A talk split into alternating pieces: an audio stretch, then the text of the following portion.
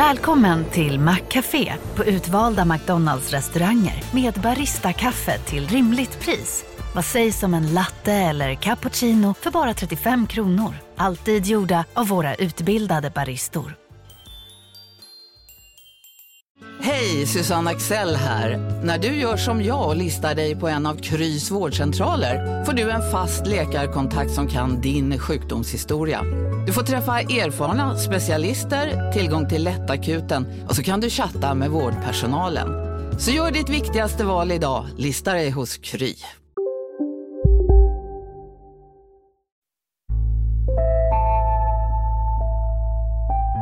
Från Monopol Media, det här är Kapitalet. Idag med mig Gunnar Harrius. Och eh, med något lite annorlunda jämfört med vad vi brukar göra. Eller kanske inte så farligt annorlunda. Men det ska inte handla om någon stökig teori om inflationsdämpning eller någon kurva eller någon skatt. Det ska faktiskt knappt handla om 70-talet. Utan idag ska det handla om en person men eftersom det är kapitalet så är den här personen för säkerhets skull finansminister. Ernst Wigforss är liksom ja, Sveriges mest framgångsrika politiker genom tiderna och kanske också den största ideologen. Det här är Henrik Arnstad, historiker, författare, ideologianalytiker. Han är inte politiskt aktiv utan beskriver sig själv som eh, rätt och slätt demokrat. En märkligt nog allt ovanligare titel. Han har skrivit en bok om fascism, han ska skriva en om liberalism och nu har han då skrivit en om Ernst Wigforss. Socialdemokratisk finansminister i lite olika omgångar mellan 1925 och 1949 och enligt Henrik Arnstad då den mest framgångsrika svenska politikern någonsin. Även internationella forskare har skrivit mycket om Ernst Wigforss. Han har faktiskt kallats världens framgångsrikaste socialist ett par gånger. Även om det är, som Henrik Arnstad understryker, kanske inte i stenhård konkurrens. Hur som helst, anledningen till att han har skrivit den här boken och att jag gör ett avsnitt om det är såklart, eh, som det alltid är med historia, att det är relevant även idag. Och Visst, det handlar om en sosse, men jag tror man kan känna att man kan ta med sig den här eh, vad ska man säga, visionära stämningen eh, oavsett vilken eh, politisk färg man har.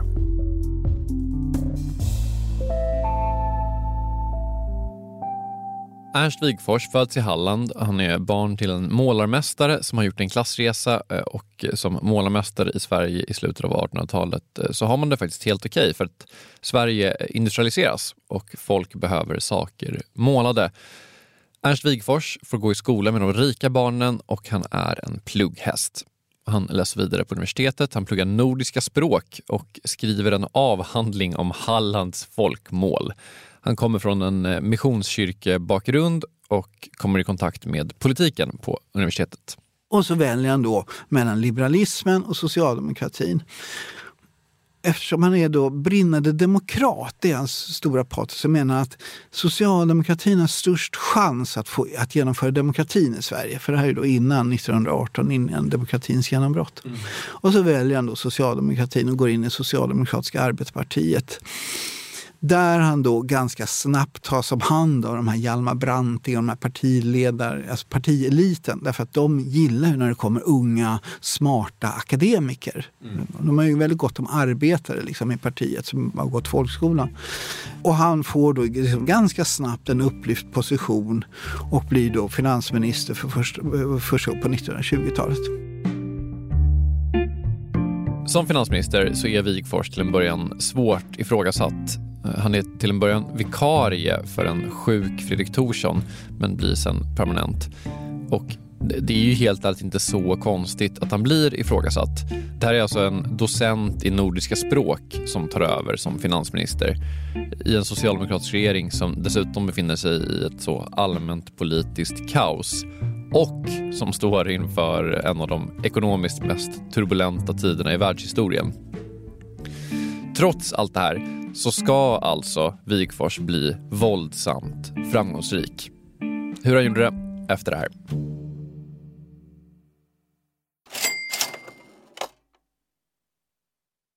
Kapitalet sponsras av SPP och Storebrand Asset Management.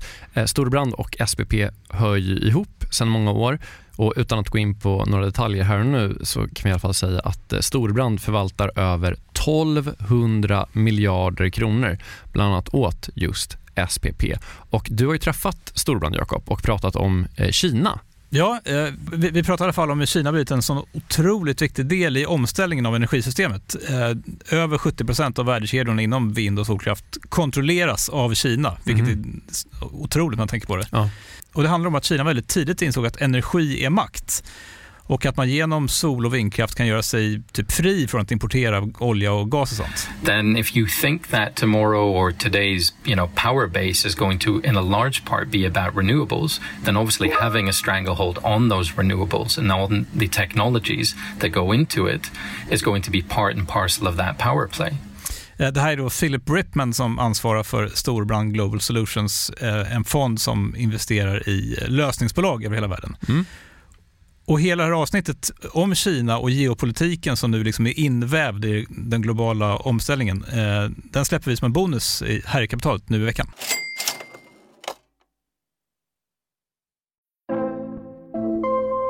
Så, Ernst Wigfors har blivit finansminister i en socialdemokratisk regering 1925. Han är hallänningen som pluggat nordiska språk. Han har inte en högskolepoäng i nationalekonomi och han är mannen som ska förändra Sverige för alltid. Men han är faktiskt inte helt obeläst vad gäller ekonomi. För vad Wigforss har gjort i tiden i Lund är att han har blivit intresserad av ekonomi. Och det grundar sig, han gillar matematik, det, är lite grann, det har med det att göra. Och då har han börjat läsa häftiga anglosaxiska vänsterliberala ekonomiska teoretiker eh, som har liksom helt andra och nya syner på hur ekonomi kan utföras än framför de klassiska liberalerna i Sverige som är deras, deras ekonomiska politik går i princip ut på att man, man ska spara, man ska spara, man ska spara, man ska liksom inte göra av med några pengar. Eh, och Socialdemokraterna är liksom vilsna i någon sorts blandning av dels det här liksom klassiskt liberala men också liksom marxistisk teori. Wigfors som tycker att Marx är skittråkig och tycker att svenska liberaler är ännu tråkigare. Han, han liksom söker en annan väg och hittar de här spännande liberala teoretikerna som engelska och amerikanska framför allt. Det här är ju före John Maynard Keynes, men Tony, eh, Leonard Trelawney Hobhouse och J.A. Hobson är några av de som brukar nämnas eh, som de som influerat Wigfors. Det här är liksom personer som är med och formar det som vi idag känner som, eller i alla fall minns som socialliberalism. Eh, Hobson är en sån här forskare som kopplar ihop arbetslöshet och underkonsumtion. Och beväpnad med de här teorierna så börjar Wigfors ta sig an det ekonomiska etablissemanget.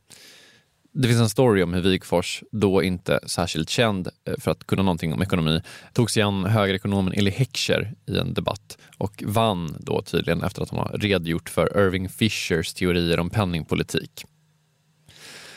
Sånt här låter ju alltid mycket enklare i efterhand. Eh, I, I, verkligheten så var det ett mycket svårt ekonomiskt och politiskt läge som Wigfors och Sverige befann sig i. Man kan säga att 1920-talet är politiskt kaos i Sverige och Europa. Europa. Eh, det är ingen slump att samtidigt uppstod då fascismen i, i eh, Italien som en ung, expansiv, häftig, cool ny ideologi som då sätter världen i storm därför att man trodde att allt var klart redan. Liksom, arbetare röstade på arbetarpartier, adelsmannen röstade på de konservativa och liksom läraren röstade på liberalerna. Liksom, allting var liksom färdigt och fixt och klart. Bonden röstade på bondeförbundet.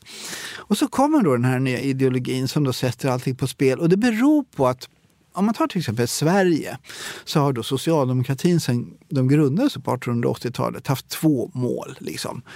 Allmän och lika rösträtt, åtta timmars arbetsdag. Det är liksom och så har man kämpat för det i år efter år efter år och decennium efter decennium efter decennium. Och sen 1918 till 1922 kan man säga, så får man det här.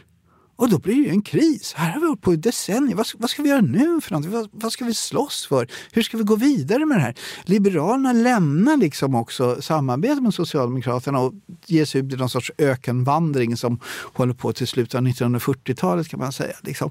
Eh, deras grej blir rasism och eh, antisemitism. Det blir så liberalt. och det leder ju ingen vart. Liksom. Och Sverige byter regering liksom en gång i kvarten. Sådär. Så vad Wigforss då gör när han blir finansminister 1925 är att han liksom börjar fundera, liksom, hur kan vi gå vidare i politiken? Vad, kan vi liksom, vad, vad är det för samhälle vi egentligen vill bygga?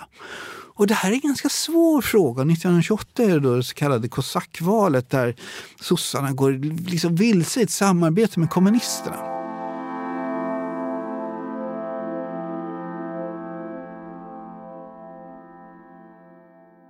Så vad Wigforss då gör det är att han, liksom, han, han formulerar en tanke om samhället som vi idag känner som välfärdsstaten. Som ska grundas på produktivitet och på demokrati. Ett samhälle där, där människor mår bra och trivs och har det så bra som de bara kan. Och det ska vara demokratiskt, det vill säga alla ska inkluderade. Särskilt utsatta minoriteter, det vill säga vid den här tiden judarna. Och ekonomin ska grundas på produktivitet. Inte på att man försöker spara sig ur kriser och sånt där, utan tvärtom så ska man producera sig ur kriser och få igång hjulen och snurra. Och det här blir då liksom det Wigfors bidrar med till världshistorien kan man säga. Och det presenteras då 1932 vid valet. Partikongressen 1932 och valet 1932 där sossarna då liksom får visa de är liksom det enda parti som kan visa upp en framtidsvision. Wigforss hade redan 1919 presenterat ett gäng mer eller mindre radikala reformförslag. Högre bostadsstandard, högre löner för arbetare, progressiv beskattning och eh, inte minst någonting som framstod som totalt vansinne på den här tiden, två veckors lagstadgad semester. De här sakerna återkommer igen 1932, eh, precis som en annan teori som Wigforss har att rätt till arbete ska gynna hela samhället. Vi har aldrig tänkt oss annat än att arbetslöshetsförsäkringen ska vara till för de relativt, den relativt kortvariga arbetslöshet som man överhuvudtaget inte kan komma ifrån. För den långvariga krisarbetslösheten har vi alltid menat att man måste försöka att mildra eller övervinna kriserna om vi ger de arbetslösa en, ett schysst bidrag, liksom. Inte, eh, eh, eh, alltså en beredskapsarbeten, de är ute och gör meningslösa vägar i skogen. Liksom. Men i alla fall, liksom, de får schysst betalt för det här. Då kommer de att komma hem och så går de och köper en biobiljett, de köper nya kläder till barnen, de köper en ny cykel, eh, nya dojor, nya skor. Liksom. Och det här menar Wikfors kan få ekonomin att snurra. Liksom. Och det, idag är det ju inte rocket science direkt. Det här är liksom ganska välkända ekonomiska teorier. Men, men på den tiden var det ganska nytt. Sådär, liksom. Men är, är det här liksom början på folkhemmet då? Exakt. Och det är en fantastisk metafor som folk begriper. Det goda hemmet där det inte finns några förfördelade styrbarn utan där alla är, är välkomna och där alla får delta. Ja men Henrik, så blev det ju inte. Vi hade ju steriliseringspolitik och hur mådde romerna egentligen? Liksom. Jag vet. Men det fanns ändå liksom en vision. Liksom. Och den här visionen blir så effektiv som politisk propaganda kan man kalla det för. Så folk köper det. Mm. Och så testar man det. Och det verkar ju då verkligen som det fungerar. 1930-talet, krisiga 30-talet, blir då det mest ekonomiskt framgångsrika decenniet i Sveriges politiska historia. Det finns såklart massvis med anledningar till att allting går så bra som det gör för Sverige under den här tiden. Givetvis Wigfors och övriga regeringens reformer. Men Sverige har också vissa demografiska fördelar. Det bor ovanligt många 25-åringar i det här landet. Men eh, semester, höjd arvsskatt, satsningar på arbete. Det här är reformer som verkade skörda frukter på den tiden. Men Henrik Arnstad menar också att det finns en annan sak som bidrog till det framgångsrika svenska 30-talet. Jag skulle nog vilja peka på eh, en ideologi som jag har studerat en hel del, inte minst via tv-serien Star Trek, nämligen optimism som politisk ideologi. Det vill säga, det har liksom en sån här synergieffekt att om människor tror att det kommer bli bättre så verkar det liksom, då går man och startar ett företag, eller hur? Då startar man det här skomakeriet som man kanske har drömt om. För man tror liksom att det här... Och, så, och det här lyckas den här optimism, alltså det finns, en, det finns två eh, australiensiska ekonomer som heter Higgins, Winton Higgins. Och, som, som har, de har skrivit en bok som heter Politics against pessimism. Ernst Wigfors and the Swedish experience. Bla, bla, bla. Mm. Och de pekar också på just det här att liksom, får man igång den här tankegången, och det var ju det som Socialdemokraterna Udde Wigforss var så bra på, att liksom, jo men det kommer att bli bra liksom. Nu, nu kör vi, nu gör vi det här, nu ska vi bygga ett bättre samhälle tillsammans. Och får då människor sådana saker som barnbidrag eller schysstare skola för barnen, eh, man får liksom eh, schysstare lägenhet, man får en modern lägenhet. Med rinnande vatten och WC och sånt där. Liksom. Så tenderar människor att känna sig trygga och just det här, man startar företag. Och man anställer människor, man anställer fler människor det verkar på mig, som inte är ekonom, jag är ideologianalytiker, men på mig så verkar det som att det här är liksom lite grann nyckeln i Sverige. Och sen så finns den där mörka pendangen då, Nazityskland.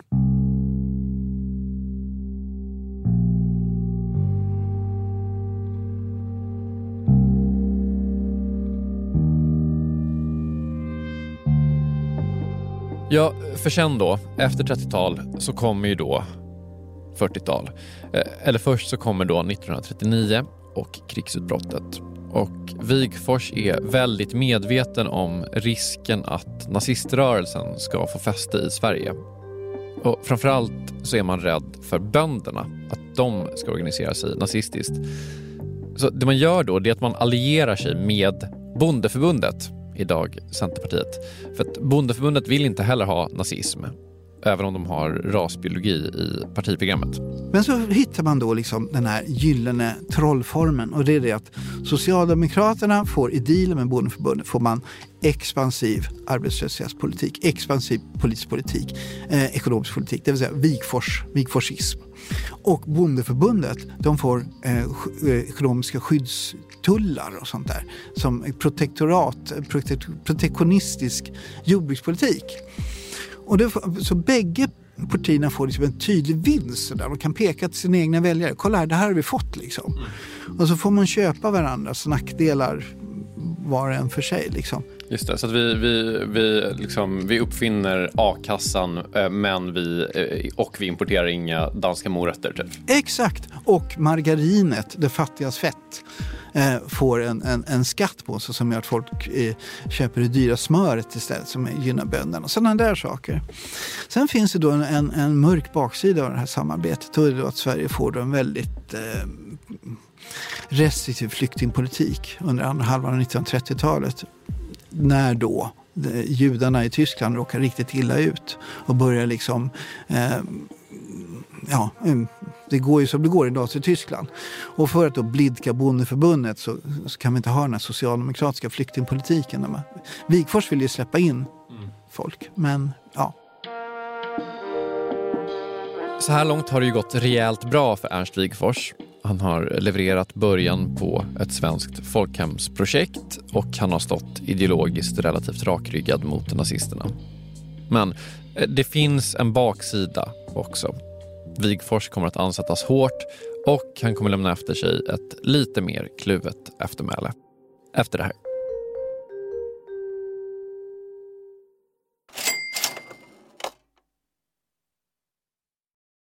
Jakob, vi har ett samarbete med Pareto Business School och det här är jag rejält nyfiken på. För att eh, eh, så här, vi jobbar ju sida vid sida, bokstavligen, sitter bredvid varandra och då och då så håller du upp ett finger och säger nu måste du vara tyst, en timme, för nu ska jag eh, göra något Pareto. Exakt. Ah. Jag gillar ju att lära mig nya saker, det, gör ju många journalister. Eh, så den här våren går jag då en åtta veckor lång så kallad mini-MBA. Alltså jag hade gärna gått riktig MBA också, men, men ja, jag har inte tiden det kräver och, och framförallt ingen arbetsgivare som vill betala 800 000 för att låta mig göra det. Nej, eller kanske du har. Du är ju arbetsgivare. ja, snål, snål arbetsgivare. Mm. Det är då Jens Bäckbom och Mattias Eklöf, två svenska entreprenörer som har skapat den här utbildningen just eftersom det finns ett gigantiskt hål mellan typ YouTube-filmer och en, en riktig MBA. Ja, och det här är då Pareto? Exakt, Pareto ja. MBA. Eh, Paretos utbildning kostar cirka 25 000 kronor och, och, under åtta veckor så lär man sig jättepraktiska och tillämpbara modeller för hur man startar, skalar upp, driver och säljer bolag. Eh, Jens och Mattias eh, de håller själva i många föreläsningar. De är garvade entreprenörer båda två. Mm. Och som man så olika gästföreläsare som kom in. Mm. Typ någon kille som, som eh, var expansionschef på Spotify, någon som körde marknadsföring på Revolut, eh, en kille som driver Sveriges största campingkedja, Mm. som har varit med i kapitalet faktiskt, Okej. Johan Sör. Ja. Ja, just det. Också har varit en helt otrolig svensk eh, entreprenör som byggt massor med grejer i Vietnam. Alltså makalösa berättelser. Ja, wow. Eh, Så den här kursen består av en blandning förinspelade moment och seminarier, men man går också i då så här kohorter tillsammans med andra deltagare från Sverige och utlandet. Jättenyttigt, eh, tidseffektivt och funkar jättebra för, för den som vill driva egen verksamhet som, som typ vi gör här. Eller om man typ driver projekt och affärer i större bolag. Wow. Om man är taggad på att eh, bli en del av den här, liksom, vad ska man säga, Jakob skolan om man vill bli som dig, lära sig lika mycket som, som du har lärt dig, vad, Ja. vad gör man då? Eh, Nästa kursstart är 5 april. Eh, Så vill man ta ett kliv framåt eh, i sin utveckling eller karriären eller så, eh, gå då till arbetsgivaren och kolla om du inte kan gå den här utbildningen. Eh, Priset ligger alltså på 2500 euro, men ni får 10 rabatt om ni anger Monopol Media som referens när ni eh, gör er anmälan. Mm. Eh, Man kan också gå in på paretoschool.com för att eh, läsa mer och ja, se lite smakprover från själva utbildningen. Då. Mm. Så att eh, man sparar jättemycket pengar för att gå Handels MBA och man sparar ytterligare pengar om man tar del av eh, Monopol Media-erbjudandet. Ja, exakt. Ja, en no-brainer som vanligt. Plus att man blir ju eh, alumnkollega med mig då. Verkligen. Så stort, stort tack till eh, Pareto Business School och eh, gå in på paretoschool.com. Så, Ernst Wigforss, socialdemokratisk finansminister, befinner sig mitt i andra världskriget.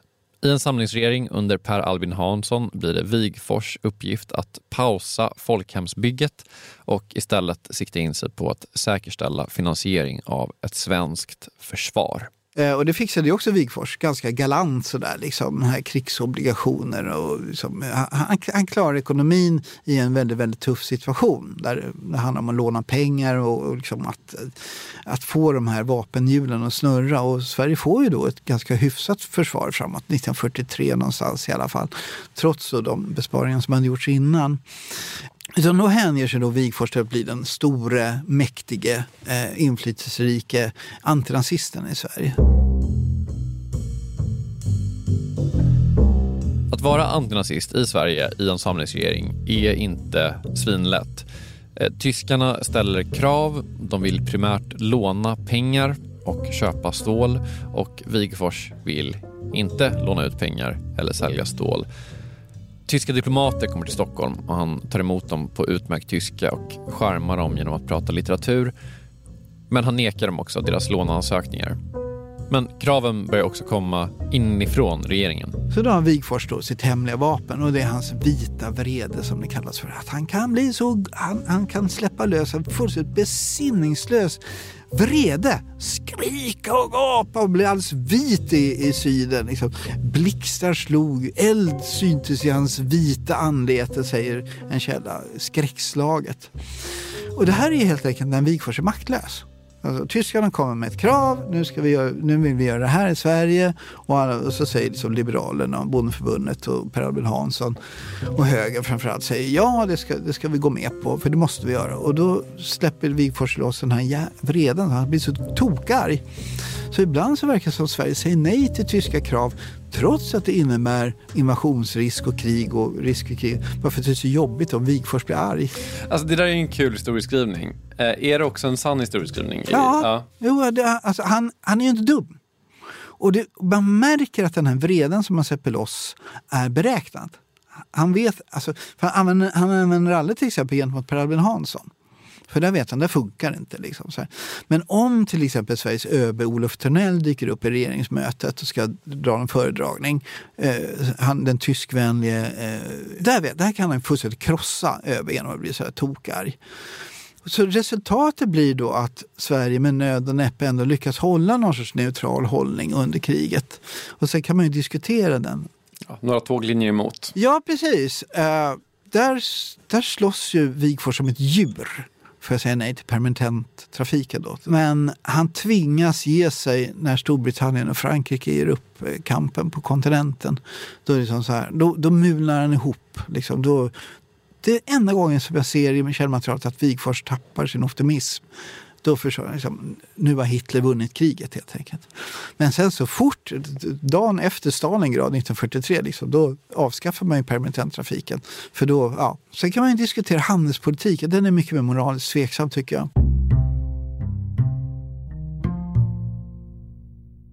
Så här ser eh, Henrik Arnstad det. 1940 är Sverige omringat. Finland har förlorat vinterkriget, Danmark och Norge är ockuperat och Sverige har då ett enormt problem. Man saknar kol och koks. Man behöver energi helt enkelt. Man ska också komma ihåg att de här krigsvintrarna är helt vansinnigt kalla. I Stockholm är det i snitt 6 grader kallare än vintrarna innan kriget. Och i Göteborg och Lund är det minusgrader hela vintrarna, vilket är ovanligt. Så Sverige måste då lösa kol och man måste, upplever man, lösa det från Tyskland. Så Wigfors köper då tysk koks och kol i utbyte mot svenskt stål och svenska kullager. Men han ger inga statskrediter, så tyskarna får i alla fall köpa det dyrt. Men eh, 43 kommer ju Stalingrad och, och eh, sen 44 så är kriget i princip över och det är bara liksom en marsch mot Berlin. Liksom. Och då skulle man ha kunnat liksom jobba med det här. Eh, man har mycket kol och koks. Man sänker kol i, i Södertälje kanal för man har ingenstans att eh, förvara det. Alltså man har så mycket kol och koks. Och då hade man ju kunnat dra in på den här handeln med Nazityskland. Framförallt eftersom amerikanerna har gått med i kriget till slut och är arga över att svenska kullager sitter i tyska jaktplan om man ska förstå Per Albin Hansson rätt så menar han att ja, just det, ja, men nu har Tyskland förlorat kriget.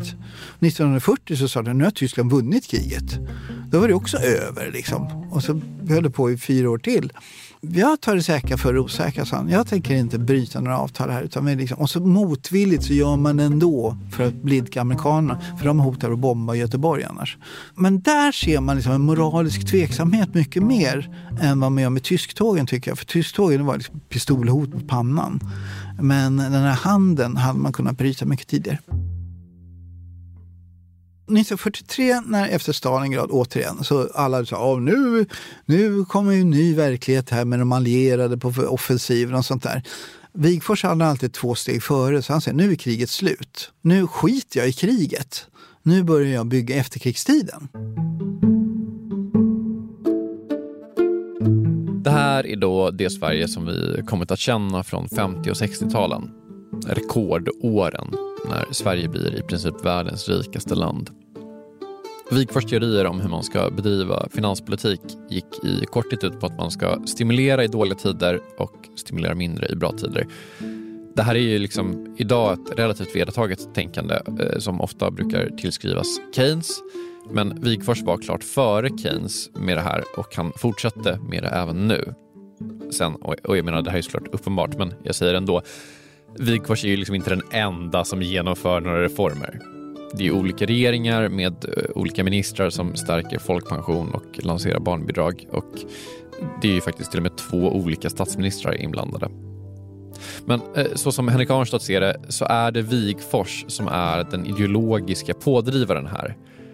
Och det är också Wigfors som blir hårdast ansatt i en smutskastningskampanj på 40-talet. Då bestämmer sig en del av högern att Sveriges socialdemokratiska styre måste störtas. Och då inleder inte högerpartiet utan liksom en sorts propagandadel av högern som leds av Ivar Andersson, chefredaktör på eh, Svenska Dagbladet. En fruktansvärd personhatskampanj mot Wigfors. Helt och hållet barock när han anklagas för att vara någon sorts bolsjevik Eh, monster som ska störta Sverige in i kommunistisk diktatur. Och det, alltså, det, han, har ett, han har ett helvete. Eh, telefonen ringer hela nätterna. När han är ute på resa så ringer telefonen hos hustrun och så säger din man är skjuten och död. och så där. Liksom alltså det finns inga gränser för hur, hur vidrig den här kampanjen är. Och den pågår också då i Dagens Nyheter. Herbert Tingsten, den före detta socialdemokraten, numera liberalen, har blivit liksom, eh, mäktig. Och man siktar då på valet 1948 där man menar att vi kan skrämma slag på väljarna på det här sättet. Men väljarna köper inte. 48 visar sig att allt det här har varit verkningslöst. Socialdemokraterna fortsätter ha makten eh, och efter det så kan Ernst Wigforss med liksom gott samvete, han har velat avgå länge och då kan han liksom avgå och ägna sig åt att skriva och leva. Sen efter att Wigfors avgått och sedermera dött i den glada tron om att Sverige ska införa löntagarfonder så menar Henrik Arnstad att det skett en förskjutning av Wigfors faktiska politik. Grupperingar inom eh, Socialdemokraterna vill få honom till marxist. Arnstad menar att han snarare är kristen. Det där är en debatt som kanske inte riktigt hör hemma här. Hur som helst, Henrik Arnstad tycker såklart att det finns saker man kan lära sig av den här historien. Ta till exempel den här ideologiska krisen under 1920-talet. Den, var, den är väldigt lik den ideologiska krisen idag. Alltså, vad är liberalism idag? Det debatteras ju dagligen. Liksom, vi vet inte vad liberalism är idag. Det gjorde man inte på 20-talet heller. Vad är socialdemokrati? Det visste man inte heller 1922 23 Utan det är liksom, ja, vad vi tycker för ögonblicket, det är socialdemokrati. V vad innebär att vara konservativ? Och vad innebär att vara fascist? Det, det är liksom samma frågor som vi ställer oss och då är det här en ekonomipodd, eller hur? Ja. Men ingen politik kan någonsin genomföras utan ekonomi, eller hur? Det, det sitter ju ihop med ett, ett shit. Liksom, sådär. Och då kan vi ändå peka på att Wigfors, han vågade tänka nytt och vågade tänka optimistiskt i en tid där alla skulle vara pessimister. Det var så självklart att man skulle vara pessimist. Och just via de här, att våga tänka nytt och våga tänka modigt, optimistiskt, så lyckades han faktiskt åstadkomma väldigt, väldigt mycket.